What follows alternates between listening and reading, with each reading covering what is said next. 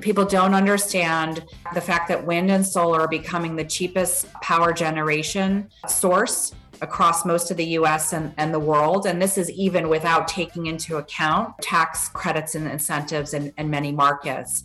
And that truly it is competitive. And even new build wind and solar is actually cheaper than running some existing coal-fired generation plants. So the fact is is that renewable energy is cost competitive and it is a solution that can be looked at and relied upon. We are here to try to explain to you what it is we do here. The solar industry in the US employs more people than Google, Apple, Facebook, and Twitter combined. The most valuable commodity I know of is information. Wouldn't you agree?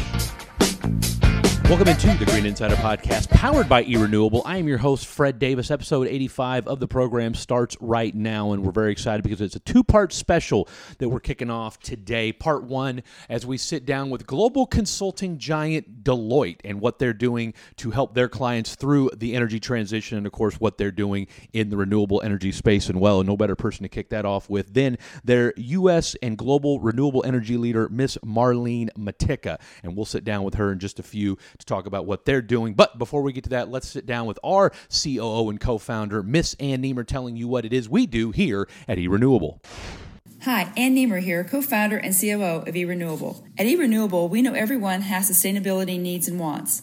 We want to help you reach your ESG goal. Our goal is to bring technology to the sustainability space by hosting real time online auctions for both buyers and sellers. Our electronic management tool helps streamline the RFP process. Whether you need to procure energy or find an off-taker for a renewable project, our platform will provide pricing efficiencies to your organization. Our other projects include solar or battery storage development, renewable natural gas or responsibly sourced gas, LED lighting, and HVAC efficiency upgrades, or unbundled RECs or RSG certificates, all helping our customers reach their sustainability goals and meeting their ESG needs. Please visit our website at erenew.net or call us at 1 866 eRenew1. As always, thank you for listening to the Green Insider, powered by eRenewable.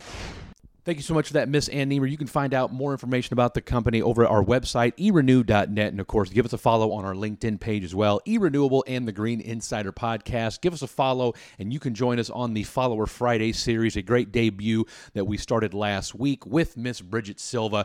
Great feedback from that. And of course, we've got another great Follower Friday coming up this week as well. We'll get to that here later on in the program.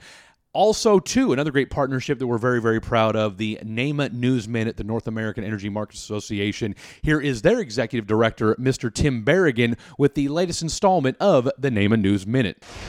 Hello, Fred. This is Tim Berrigan, Executive Director of the North American Energy Markets Association. Thanks for the opportunity to provide another NAMA News Minute for the week of February 7th, 2022. 2022 started off with a bang as we continued to welcome new members over the past few weeks. Arevon Energy, a renewable developer and asset owner, Compute North, a data center and crypto mining center developer, and Goldman Sachs, who of course needs no introduction, have all recently joined NEMA. We look forward to meeting their representatives at NEMA's Spring Conference the third week of April. Regarding the Spring Conference, its website should be up and open for registration within the next few business days. We will send out an email to our members and other interested parties when the site is available for use. As a reminder, the conference is at the Lost Pines Resort in Bastrop, Texas, April 19th through the 21st. We are fortunate to have this venue because it has multiple outdoor settings where all of the networking and meals will take place. And the timing should be perfect for us all to enjoy the Texas Hill Country spring. NAMA is pleased to announce the resumption of its virtual presentation series. The next presentation takes a deep dive into the challenges and opportunities presented by the largest end use drivers in the energy market now and going forward data centers, and electric vehicles. In the first of the four part series, The Explosive Energy Related Needs of Data Centers and Electric Vehicles New Challenges and Opportunities, Alex Caros from General Motors, Elise Porto from Switch, and Travis Wright from QTS Data Centers join NAMA's chair, Jim Richardson, for a discussion of the anticipated growth and impacts of their sectors. That presentation is on Wednesday, February 16th, beginning at 3 p.m. Eastern Time via Zoom. It's a 90-minute presentation with time included for Q&A. This presentation is complimentary for NAMA members. The registration fee for non-members is $50. Please visit NAMA's website to register. Space is limited to the first 100 registrants. More information regarding our new members, RFPs, and job opportunities can be found at NAMA's website. Thank you for the opportunity to provide this News Minute. We will provide another one in a few weeks, and we hope to see everyone at Lost Pines Resort in late April. Thank you so much for that, Mr. Tim Berrigan. And of course, we're excited about the NAMA conference coming up in April as well. We'll be there. We are the official podcast provider of the NAMA conference, so we hope to see a lot of you out there. We're looking forward to it as well. All right, let's get right down to the podcast, part one of our two part series with Deloitte and Miss Marlene Motyka. A lot of ground that we cover here in this podcast today. We get into the supply chain issues. We get into a little bit about transmission and what's ahead in 2022. Also, too, why net zero goals are important and the importance of the circular economy and what it means to the environment. So, here is Miss Marlene Motyka from Deloitte.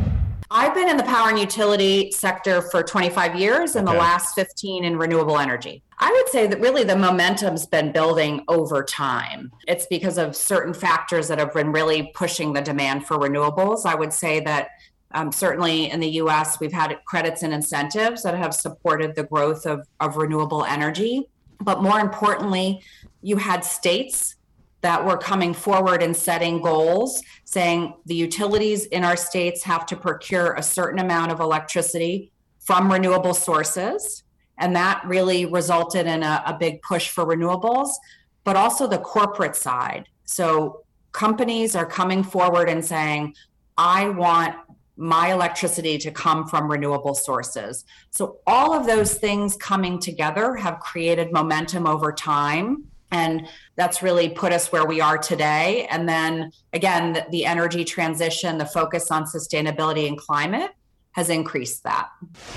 How are you seeing the trends with regards to 2022 starting on vppa versus ppa and do they have to point to a set solar field or wind farm that's a great question. I would say that they're looking at their options that are available, and not everybody has the ability to sign a physical PPA because they don't have maybe land near them or building space to put solar, or they're not really located really their their load center is not located right near renewables. So what we do see is a lot more of a focus on a virtual PPA and really looking at from many industries looking at virtual PPAs as an option because it gives them you know more, more options more flexibility in terms of being able to sign an agreement that works for them financially as well as from a sustainability perspective. Being their trusted advisor at deloitte as you guys are are you having a difficult time teaching them what a swap is and they might have to write a check at the end of the month? Or is that something that enough time has evolved that they're getting used to the idea that that's what it's going to take to be able to achieve these greenhouse goals and so on and so forth?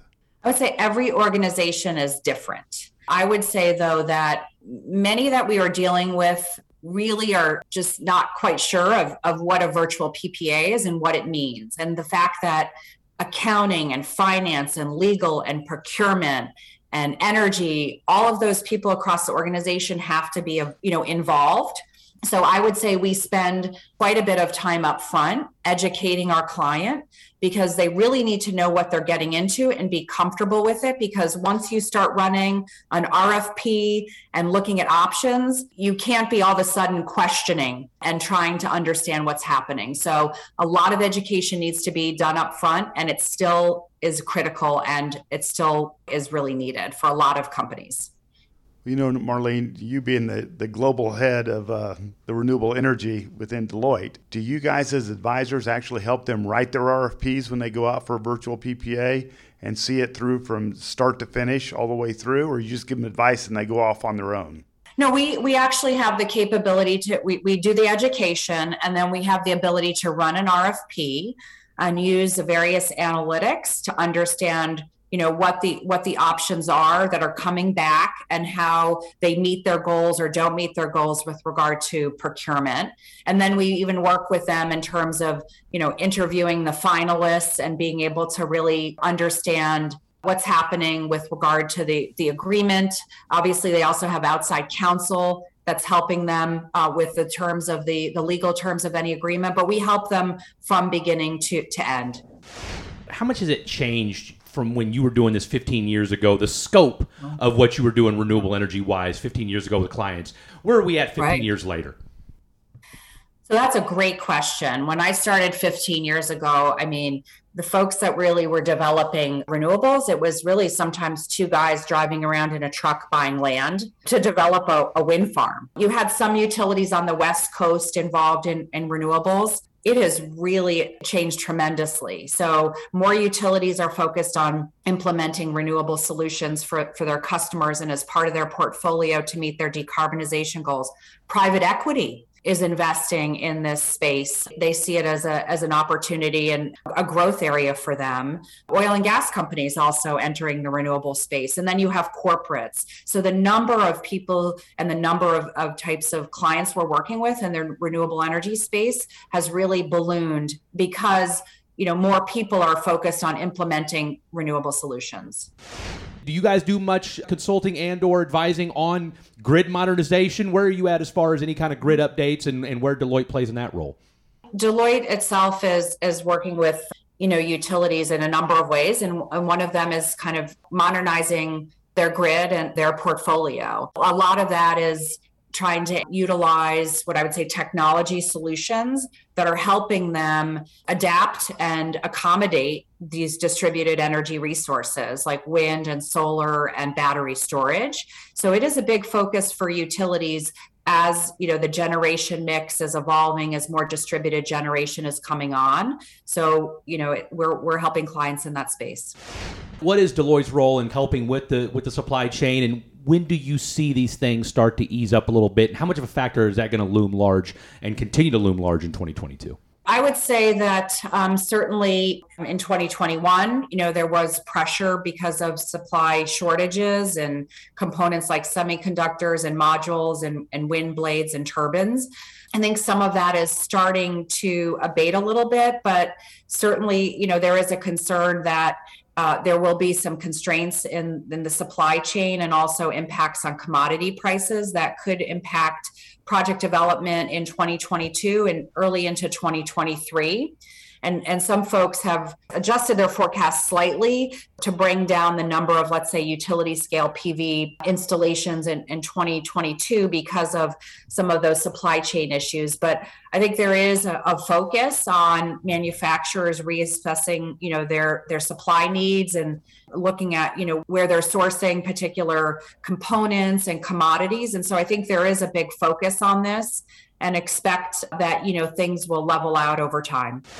One question I always like to ask folks that have a global reach, and obviously you're you're no stranger to that. Where is the U.S. in your mind, and what is the U.S.'s role in kind of the global renewable energy race? The U.S. has very you know strong goals and projections in terms of the role that renewable energy will play in the marketplace. And i don't think that's going to lessen up over time. You know as we talked about utilities are decarbonizing you know corporates are looking at it. So we we have great goals in that way. Actually we work with a lot of clients who want to enter the US market to develop renewable energy because they see the opportunities that are in this marketplace and the expectation for growth.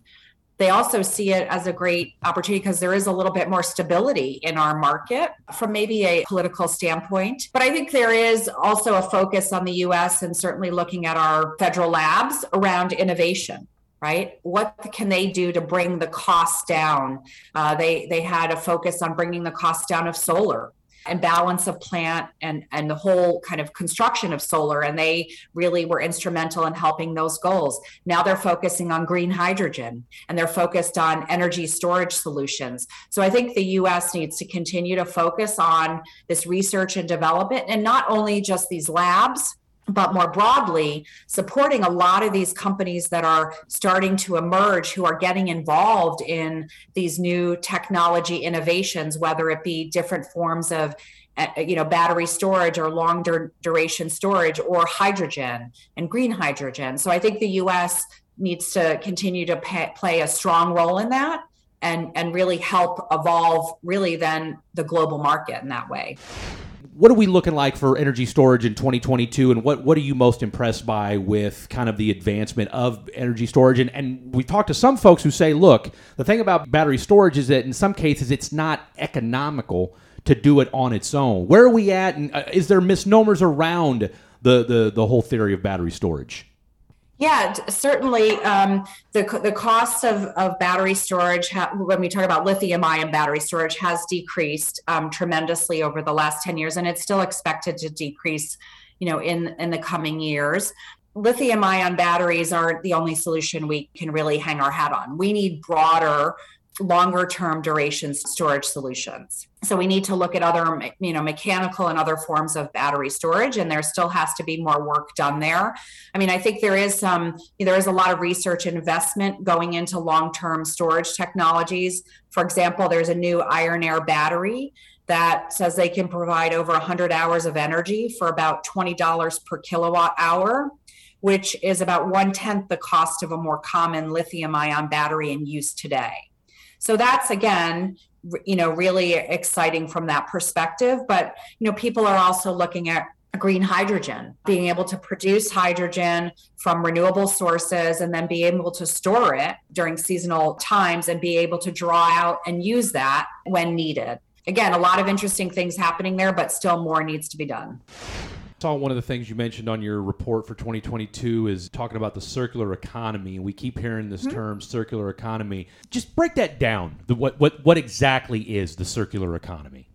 I mean, that really relates to reducing, reusing, and recycling components. You know, I think the renewable energy industry is really kind of has has really matured and now there is more focus on you know waste generation. You know as we increase the amount of wind and solar projects that are placed into service there's an astronomical amount of tons of of, of waste that we need to to um, take care of. So by 2050 it's expected to have like 2.2 million tons of accumulated wind turbine blade waste and about 10 million tons of cumulative PV waste in the US. So the question is what can be done to you know look at reusing those components or giving them a second life and you know really helping the economy um, in that way in terms of again reducing components and, and reusing them in, in the environment where are you at on, on, on net zero goals as far as the, the feasibility and, and just the likelihood that it's going to happen I would say right now we have a lot of technology and solutions at hand. Mm-hmm. Okay. I think that though people would agree that we don't have all the technology to get us to that point in time. Okay.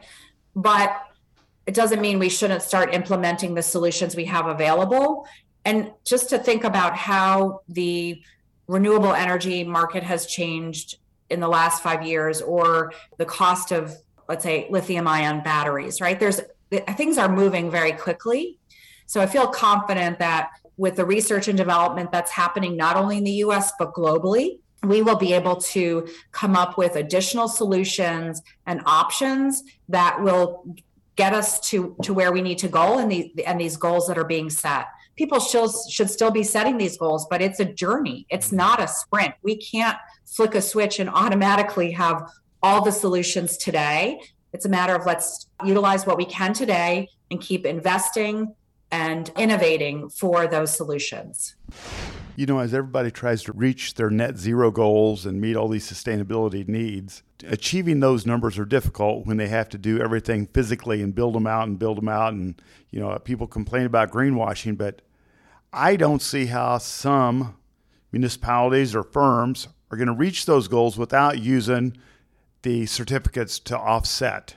It might not mm-hmm. involve a physical product for their location, but the CO2Es, all the equivalents that are out there, the RSGs of the world, I don't see us reaching the goals people are targeting without using certificates of some kind. Do you all have a view mm-hmm. on that? Like offsets and, yes, and doing carbon yes. offsets yeah, I think we're going to need all these options, right? And there is a focus on, you know, looking at what can be done in terms of land-based offsets. How can we add more, you know, kind of trees and focus on waterways? Again, not an area I focus on tr- tremendously, but there is more of a focus on, you know, offsets and, and companies looking at what they can do to be able to create those offset opportunities uh, in order for you know organizations to meet their goals.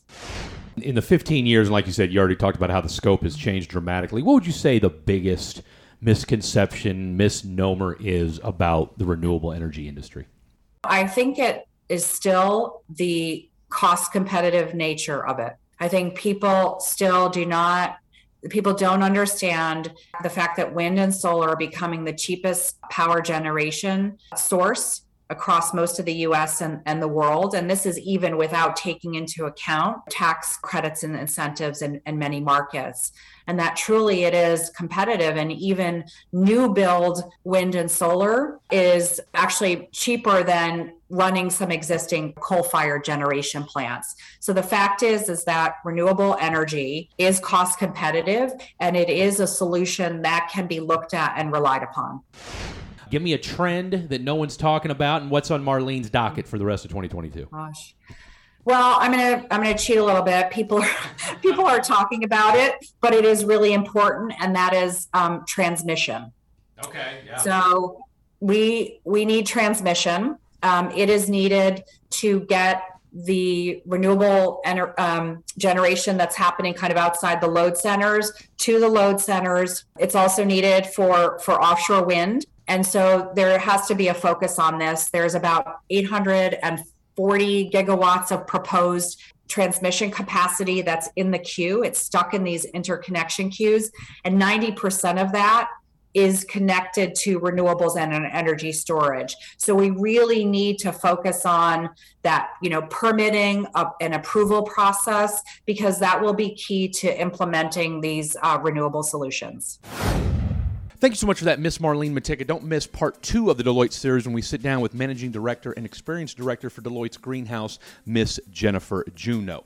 Also, coming up this week, another Follower Friday as we sit down with Mr. Joel Saxum, VP of North American Sales for the Wind Power Lab. Very interesting group and what they're doing with wind blades. You do not want to miss that. And of course, if you're not a follower of the Green Insider podcast, please do so over at LinkedIn and jump on that Follower Friday train. You will be glad that you did. And of course, don't forget you can catch all of the Green Insider episodes over at Apple Podcasts, Google Play, Spotify, and erenew.net. And if you listen to us on Apple Podcasts, and we know that a lot of you do, give us a five star rating. Why? Because we promise you'll learn more about renewable energy and the energy transition than you knew about it before you stopped by. As always, huge shout out to the eRenew Renewable team and Roger, Mike, Al, and, and all the guests, audience, and everybody that makes the show possible. This has been the Green Insider Podcast, powered by E Renewable. We make going green easier.